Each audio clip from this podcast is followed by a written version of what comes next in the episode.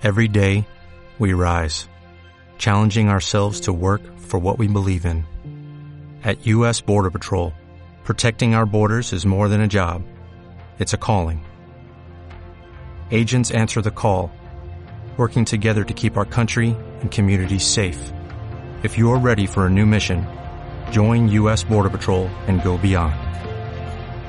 Learn more at cbp.gov/careers.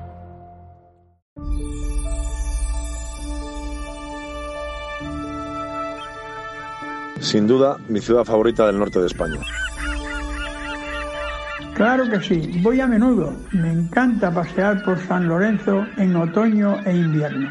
Pero lo que más me gusta es su gente. Lo bueno de Gijón es que es una ciudad que nunca defrauda, porque vayas cuando vayas siempre tienes algo interesante que hacer. La verdad que es una maravilla.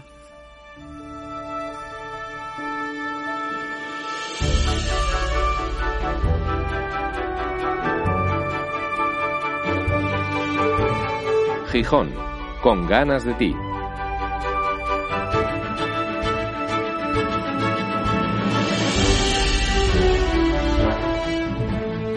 Los paseos junto al mar, los culinos de sidra, los bocartinos fritos, las huellas romanas, los palacios asturianos y las casas de los pescadores, las pastelerías gijonesas, las sendas que zizaguean por la costa, las esculturas que saludan al transeúnte, las sesiones de talasoterapia y los museos que cuentan historias y suenan a gaitas. Todo eso es Gijón. Todo eso es Xixón. Suficientes dosis de cultura, gastronomía, turismo activo y naturaleza para aprovechar la estancia en la ciudad asturiana al máximo. Y como te vamos a contar durante los próximos minutos, que sepas que Gijón tiene ganas de ti.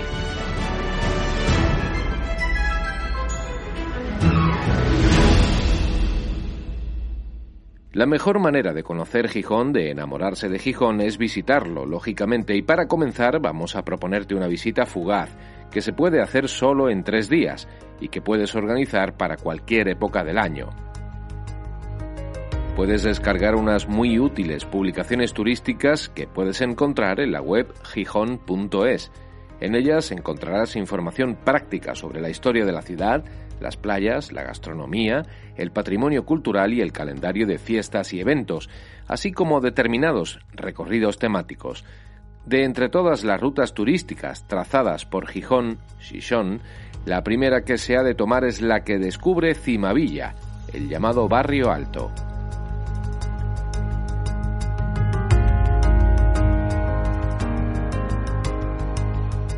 Con un fuerte carácter marinero, pasear por sus calles es hacerlo por el origen de la ciudad y por su corazón histórico. Palacios, casonas, plazas con encanto y antiguas viviendas de pescadores asoman ante quien la visita, como nos cuenta Laura, que estuvo con sus amigos de la universidad el pasado verano. Bueno, me encantó. Es como una isla porque parece que está rodeada por el mar por todos lados y con esos edificios tan chulos, pero lo que me gustó es... ¿Cómo se llamaba? Ah, sí, el Cerro de Santa Catalina, que nos íbamos allí todas las tardes a mirar el mar sentados en la hierba. Aquí se encuentra el Museo Casa Natal de Jovellanos, donde se profundiza en la vida y obra del escritor asturiano y se lleva a cabo también un amplio recorrido por el arte asturiano de los siglos XIX y XX. Y en las proximidades se hallan las célebres esculturas de Elogio del Horizonte, de Eduardo Chillida, y Nordeste, de Vaquero Turcios, sin olvidar las fantásticas vistas que se observan, como nos contaba Laura, desde el parque del Cerro de Santa Catalina y las termas romanas de Campo Valdés.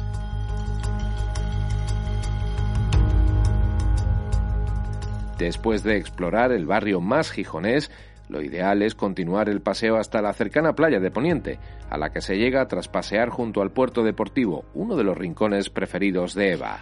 Yo creo que puede haber pocos puertos tan bonitos como este. Está en el mismo centro de la ciudad. Ya le he dicho a mi marido que la próxima vez que vayamos tenemos que alquilar un barquito, con patrón claro, que no sabemos navegar, aunque solo sea por la experiencia de llegar al Puerto Deportivo con esa sensación de que Gijón te está abrazando. ¡Qué buena idea, Eva! Nos la apuntamos también. Depende de la época del año que escojas para venir a Gijón, claro, pero si el tiempo acompaña, no puedes dejar de darte un baño en la playa de Poniente, muy adecuada para familias y una de las playas más accesibles de España, o en la de San Lorenzo, abierta al oeste de Cimavilla, y puedes combinarlo además con una visita a Forus Gijón, que es un centro de talasoterapia que cuenta con un completo circuito balneario.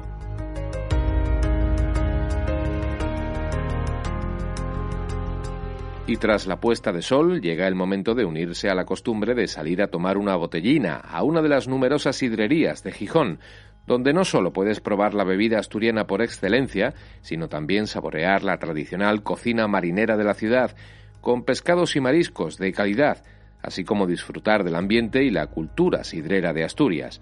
A nuestro amigo Andrés, por cierto, le encanta, como él mismo nos ha contado.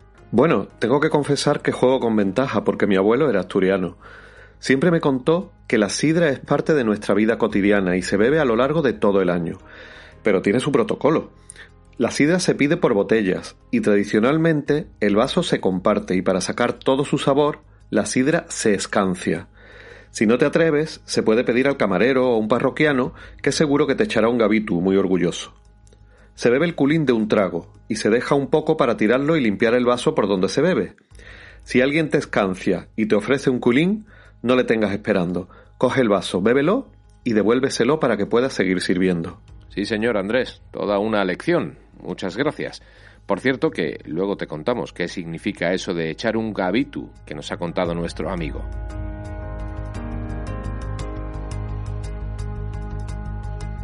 Todo eso para el primer día, bueno, y para repetir siempre que quieras, claro. Y la sidra, por cierto, siempre con moderación. Seguimos con una segunda jornada en la que te vamos a invitar a disfrutar de las diferentes rutas con el recorrido que ofrece el bus turístico. Algunas de sus paradas se encuentran junto al acuario, el Museo del Ferrocarril, la Ciudadela de Capua o el Jardín Botánico Atlántico. Merece la pena dedicar tiempo a explorar los diferentes espacios distribuidos en sus 25 hectáreas que incluyen un hermoso jardín romántico de finales del XIX, una ruta dedicada a los usos que se ha dado a las plantas en la región, otra que muestra la flora y vegetación propia del Cantábrico y un itinerario dedicado a los paisajes más característicos a ambos lados del océano. A Emma, por ejemplo, le encantan las plantas y tiene un recuerdo precioso de su visita a este jardín botánico. Me encantó. Es un guiño a la naturaleza en todas las estaciones del año. Además, integra el jardín histórico de la isla y dos magníficos bosques naturales que habían sobrevivido a la expansión urbana de la ciudad de Gijón, la Aliseda del río Peñafrancia y la Carballera del Tragamón, un bosque excepcional de robles centenarios. Y además hay un laberinto de laurel, un bosque pensado para los niños. Y una edificación tradicional asturiana. Siempre que hay botánicos en las ciudades a las que viajo, los visito. Y de verdad que este es de los más bonitos que me he encontrado.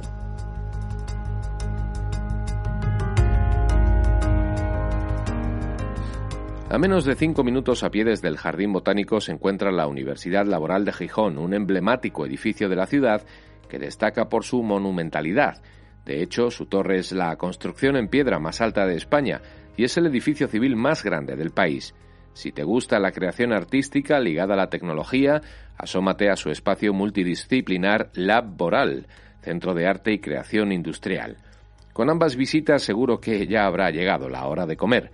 Es el momento de dirigirse a alguno de los restaurantes participantes en Gijón Gourmet, una sabrosa propuesta que permite disfrutar de la alta gastronomía gijonesa a un precio muy especial. Otra de las viajeras que han compartido con este podcast su experiencia es Carmen y tiene muy buen recuerdo de un plato en particular. Bueno, sí, la fabada, pero realmente me gusta todo. Me gustó mucho el cachopo y sobre todo el arroz con leche. Y los erizos. ¿Sabéis qué se comen los erizos de mar? Yo nunca los había comido. Y el queso que se come de postre. Y eso me llamó mucho la atención, pero estaba buenísimo. Tras la comida, una buena manera de evitar la modorra es salir a caminar por la playa de San Lorenzo hasta llegar a la desembocadura del río Piles. Una vez allí se puede ir atravesando el parque de Isabel la Católica, el pulmón verde de la zona urbana, hasta llegar al estadio del Molinón, el campo de fútbol más antiguo del país, o regresar a las calles del centro para ir de compras. Algunos de los recuerdos gastronómicos que puedes llevar contigo de regreso son botellas de sidra, chorizos y morcillas asturianas, faves, quesos, conservas de bonito del Cantábrico, sardinas, mejillones, oricios y dulces tradicionales de la región como los pelayos, las florentinas o las princesitas. Escúchame, me llevé de todo, o sea, un poco más y me tengo que comprar otra maleta para llevar todo lo que compré. Pero literalmente me llevé de todo. Porque yo pienso que es el mejor regalo que puedes llevar. O sea, vamos a ver. Tú le llevas a tu madre una lata de sardinas del Cantábrico o una bandejita de pelayo, que son de manzanas recubiertas de mazapán, y quedas como un sueño. Y además, con un poco de suerte, los abres y así los vuelves a catar. Nos lo ha explicado Alex, que es un glotón, aunque a lo mejor no hacía falta contártelo. Para el último día, que solo será el último de esta primera visita, porque te aseguramos que querrás volver, te recomendamos profundizar en las costumbres asturianas visitando el Museo del Pueblo de Asturias. Un museo etnográfico al aire libre donde se exponen edificios representativos de la arquitectura rural tradicional de la región. En el mismo recinto se encuentra también la colección de instrumentos musicales del Museo de la Gaita. Tras esta visita, la jornada puede continuar en el tramo de senda que une la desembocadura del río Piles con la playa del Rinconín, un paseo costero muy agradable, que descubre miradores naturales y otras dos conocidas esculturas de Gijón, Sombras de Luz y Madre del Emigrante. Ese lugar tiene algo mágico, emocionante. Es como si mirando a los ojos de esa mujer, que se supone que despide a sus hijos, a los hijos de Asturias, pudieras ver que llora. Pero al mismo tiempo, mirando al mar, al que ella mira, te das cuenta de que es una historia bonita, de riqueza cultural, que trajeron con su regreso y que hace tan especial a esta ciudad. No sé.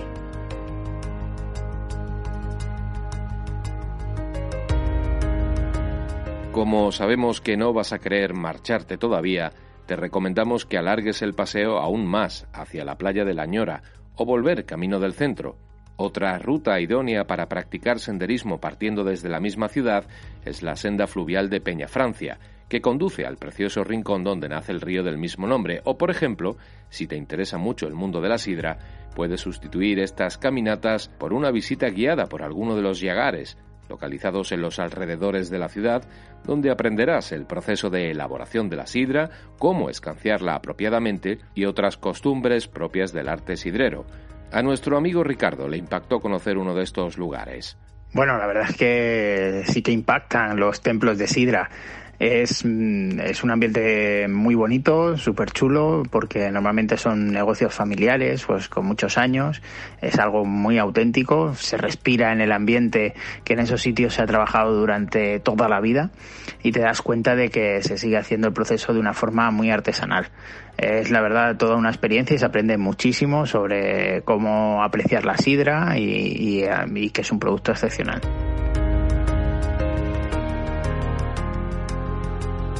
Y para la última tarde te ofrecemos la oportunidad de aunar en un mismo paseo la ruta del modernismo con las confiterías que participan en Gijón Goloso.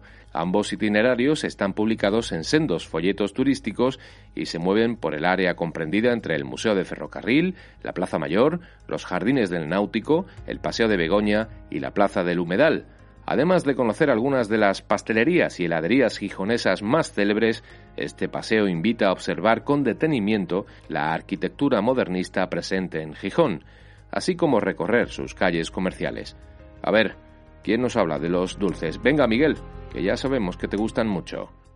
A mí me gustan los frisuelos, que son como los crepes franceses, y los carballones, que creo que llevan almendra y yema, y las quesadillas rellenas de nuez molida. Bueno, por supuesto, el arroz con leche.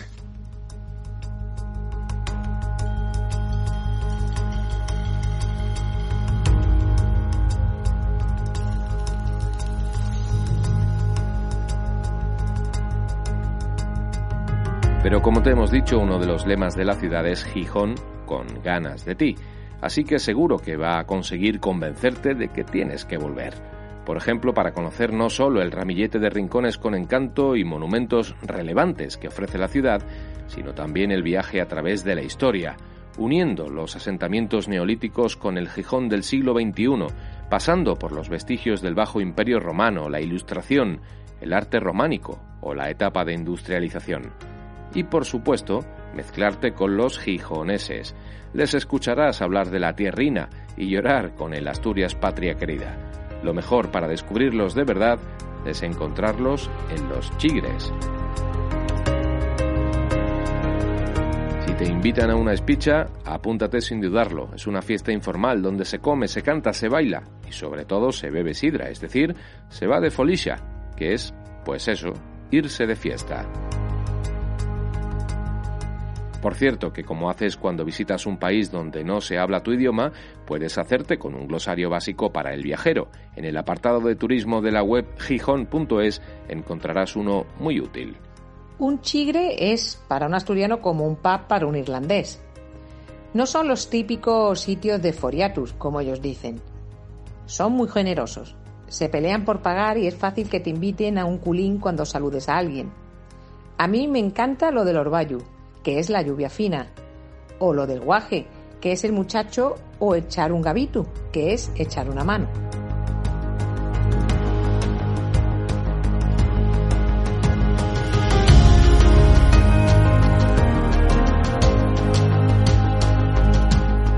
Otra cosa que te recomendamos para preparar tu visita a Gijón es irte al cine.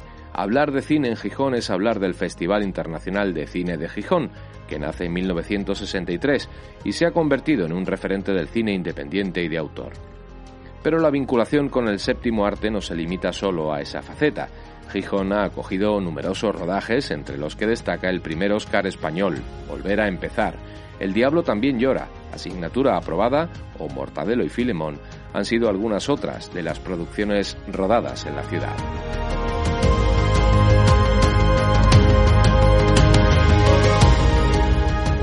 Y no podemos dejar de hablarte del Camino de Santiago, el más septentrional de los caminos de Santiago, el camino de la costa que serpentea por la marina verde que baña el mar Cantábrico y tiene una de sus estaciones de parada en la ciudad y puerto de Xixón y que cruza Asturias desde Bustio hasta Santiago de Abres.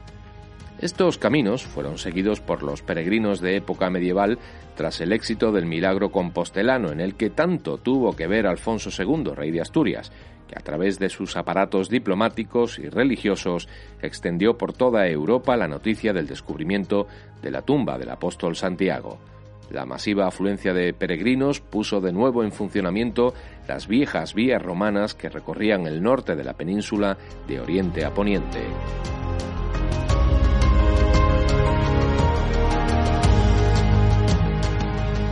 Y hablando de la región, uno de los atractivos de Gijón no solo reside en los encantos que atesora, también se halla en su privilegiada situación, que la convierte en el origen idóneo de numerosas rutas por el territorio asturiano para visitar las costas oriental y occidental, la cuenca minera o la montaña central. Así que ya sabes.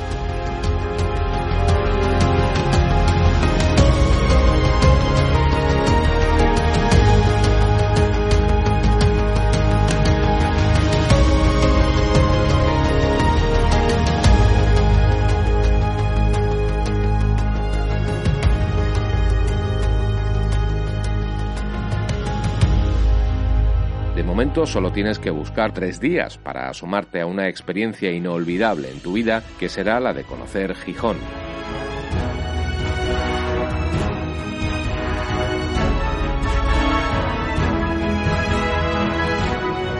Gracias por acompañarnos, aunque de momento solo haya sido virtualmente a través de este podcast. Te esperamos. Las Edades de Gijón es una producción de Cuerty Podcast para Gijón Xixón Turismo. Guión y realización, Óscar Gómez. Producción, Andrés Segura. Producción ejecutiva, Ricardo Domine. Puedes suscribirte a este podcast en radioviajera.com y en las principales plataformas de audio.